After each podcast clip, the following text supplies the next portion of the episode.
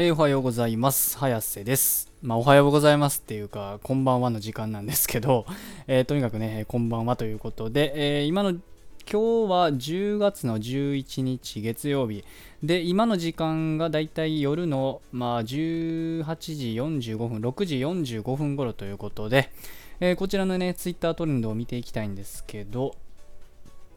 え早速ね、ちょっと見てるんですけど、トレンド1位、ドラフト会議2021ということで、えー、ドラフト会議ね、5時からやってたやつなんですかね、これ。へいへいへいへいへい。でもこ、あれなんですよね、僕今こうドラフト会議開いたはいいんですけど、えー、僕はね、あの、阪神ファンではあるんですけど、阪神がね、ちょっと1位をどこを引いたのかっていうのがちょっと気になるとこなんですけど、載ってないかないや実はね、その、僕、テレビね、ないんで、その、家でね、見れないんですよね。はいは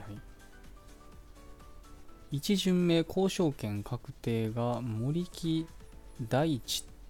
っていういうのかな？これ森木大地さんということで、えこれ投手の方ですかね多分。確かピッチャーの方かな？ああ投手って書いてるね。うん。なるほどね。ピッチャーか。はいはいはいはい。なるほどね。ピッチャーを取ったということで。まあ、あれですよね。確かに今、阪神ね、野手の方は、まあ、割と若手ももうなんか、育ってきてて、ラインナップもね、豊富になりつつあるっていうね、まあ、感じなんで、まあ、特に若手で言うと、野手で言えば、その1、2番のね、え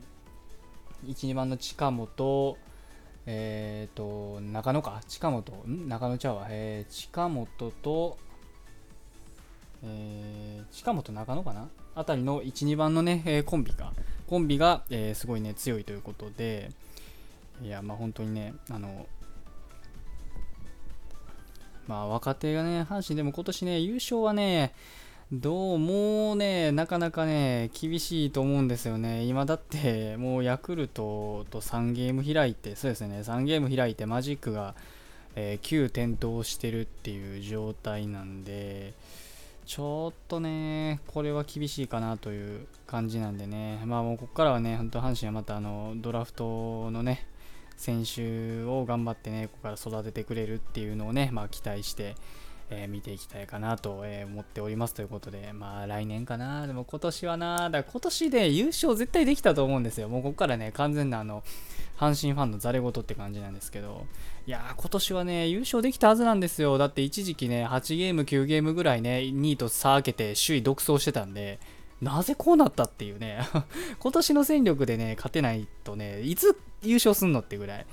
まあいい、ま、言っちゃ悪いですけど、これはまあ矢野監督がね、ちょっと不甲斐ない采配をしているせいかなと、あのー、まあ、なんと言いますかね、センチメンタル采配、ここでこうしたらなんかエモいやろみたいなね、そういう采配が結構目立ったというか、変なことして、なんかそのせいで負けたっていうのが、本当にね、あの冗談抜きにね、矢野監督のね、采配のせいで負けたのがね、もう軽く10戦以上はね、多分あるんですよね、僕がなんとなく記憶してる中でも。そうですね、10戦以上はあるんで、だそれなければ今頃順位も多分、まあ、1位だったでしょう。間違いなく優勝してたと思うんで、やっぱりね、監督ですよね。監督でこうもね、負けれるのかっていうね、やっぱり監督はの采配というものはね、やっぱ大事なのかなっていうのをね、逆の意味でね、思い知らされたシーズンになったかなということで。いや、まあ、阪神はね、また来年以降もう頑張ってくださいということで、まあ、多分ね、戦力的にはね、ある程度残ってくれさえすれば、まあ、なんとか、今年のね、選手らが残ってくれたらなんとかなると思うんで、もう頑張ってくださいと。まあ、頑張れとしかね、もう僕は言えないです、本当に。はい。で、えー、トレン次のトレンドが23位、なんか気になる高額転売。またなんかあれですかね、転売ヤーの件かなと思ってるん、思ってたんですけど、これなんか、あれみたいですね。えっと、なんだろう、これ。えっと、はいはいはいはいはい。おなんか、はあ、ははあ、えー、現役高校生たちが、これまあちょっと今も僕軽く見ただけなんで、これなんか同人誌をなんか高額で転売して稼いだのをなんか DMM の、えー、会長が、えー、亀山会長なのかな？亀山会長が、えー、なんか なんか面白いた証拠たくましい面白いと言ってなんかなんか褒めたたえるようなまあなんかえー、記事を出してたということで、えー、これがね、めちゃめちゃなんか、えっと、炎上してるのかな、多分これ。あちょっと炎上してるみたいなね、感じですね。で、なんか元の記事はなんかもう公開停止されてるみたいなんですけど、僕知ったんついさっきなんで、今つい今と今なんで、えー、公開停止されてて、ただまあ、あの、とある、ツイッターでとある方がなんかあの、アーカイブをね、残してくれてたんで、今それ見れてるっていう感じなんですけど、えー、ちょっと僕もね、なんか詳細は把握しきれてないんですけど、なんか、あはいはい、はいはいはい。うんうん。なるほど。1週間でね、なんか、現役高校生たちがチームで18万円ぐらい稼いだとか言って、で、まあ、これがね、ドヤ顔で稼いだ言うてるんですけど、なんか、あのー、1つ目が、えー、コミケ代行ということで、まあ、同人誌を、あのー、言うたら、高額で、え、転売、え、したみたいなのが、うん、そうですね。はいはいはい。まあ、2つ目のなんか、あの、チェキ撮影販売っていうのもあるんですけど、まあ、これはまあいいのかな、ぶっちゃけ。これはなんかぶっちゃけどっちでもいいって感じなんですけど、どっちかというと多分ね、これ見た感じだと、この1個目のね、あのコミケの代行みたいなね、あの同人誌をなんか転売してるみたいなのがね、多分こっちの方が結構問題ありなのかなということで、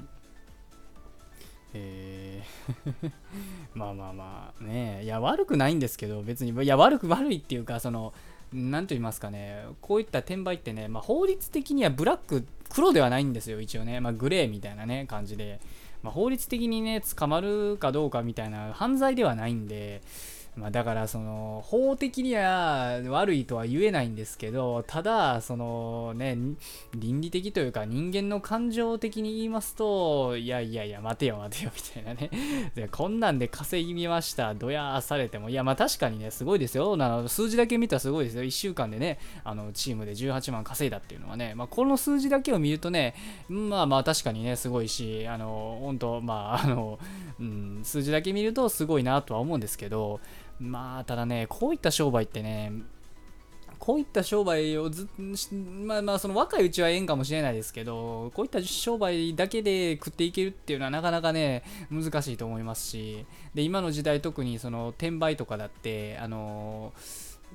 対処されてきててだんだん企業その売る側もその、まあ、今回はねこれ同人誌なんでその企業じゃないってパターンなのかもしれないですけどただまあ企業とかも最近はねその転売ヤーに対しては結構策を講じてき始めてるっていうところがあるんでまだ全然完璧ちゃうんですけど僕からしたらもっとあの策講じろよとは思ったりもするぐらいなんですけどただねまあそれでもね策を講じてくるっていう人は売り手側が増えてきてるんでそういう、うん、だからまあ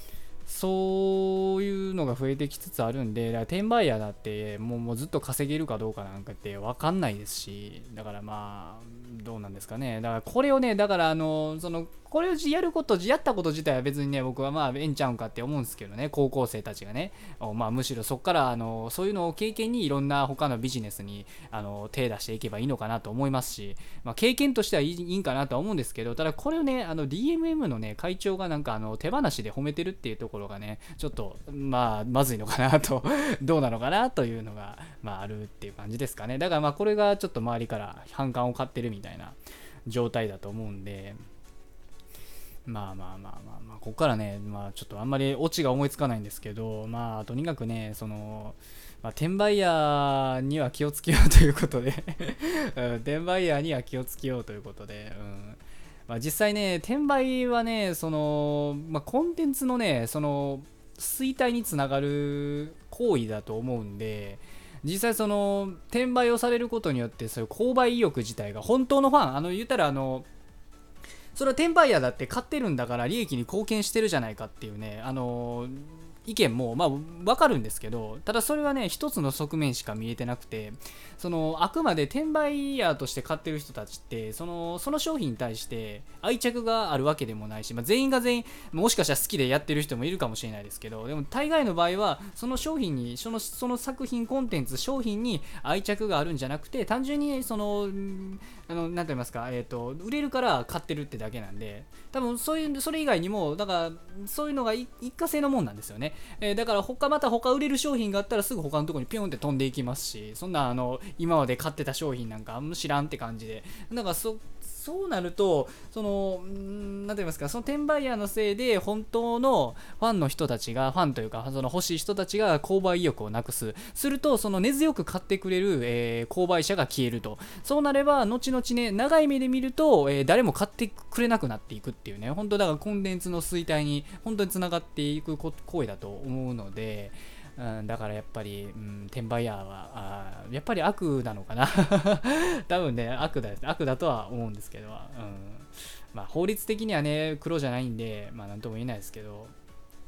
まあ、僕はねぶっちゃけ個人的なね感情としてはねあもう仕方ないかなぐらいの感覚で思っちゃってるんですけど法律上そのグレーな以上ね。まあでもただ、コンテンツ、自分の好きなコンテンツでね、それをやられるって思うと、やっぱりね、ちょっと、うーんって、うん、心が痛いってなるんで、だからや、やっぱりね、良くないのかなと思いますよね、転売っていうのは。うん、その、まあ、ちょっとぐらいね、その、うーん、なんていうんやろう。まあ、買ってね、ちょっとぐらいその、なんか、あの、買えない人に対して、えてんあの、ちょっと少しのね、割増で売ってあげるぐらいならまだいいと思うんですけど、まあ、明らかにね、あの、もう買い占めて、釣り上げて、売りつけるみたいなね、そういった転売は特にね、良くないのかなと。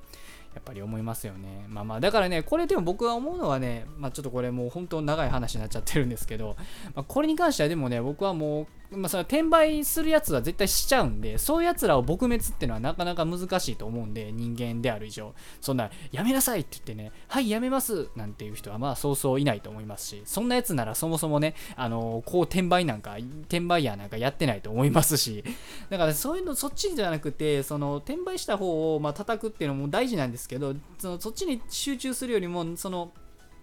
まあ、あのどっちかといえばその企業の方がもうちょっとねやっぱしっかりあのもうた策をね、まあ、講じてくれればいいのかなと僕は思いますよね。まあ、例えばなんですけど、もう明らかにね、その、あの例えばフィギュアとかそういうなんかあるじゃないですかそういったあの受注生産とかその抽選販売とかあとは限定販売とかまあそういうのいっぱい売り方はあるんですけど、まあ、僕的にはねもうあのその完全に受注生産っていう感じだからもう注文を受けた人にだけその言ったらその注文を受けた数だけ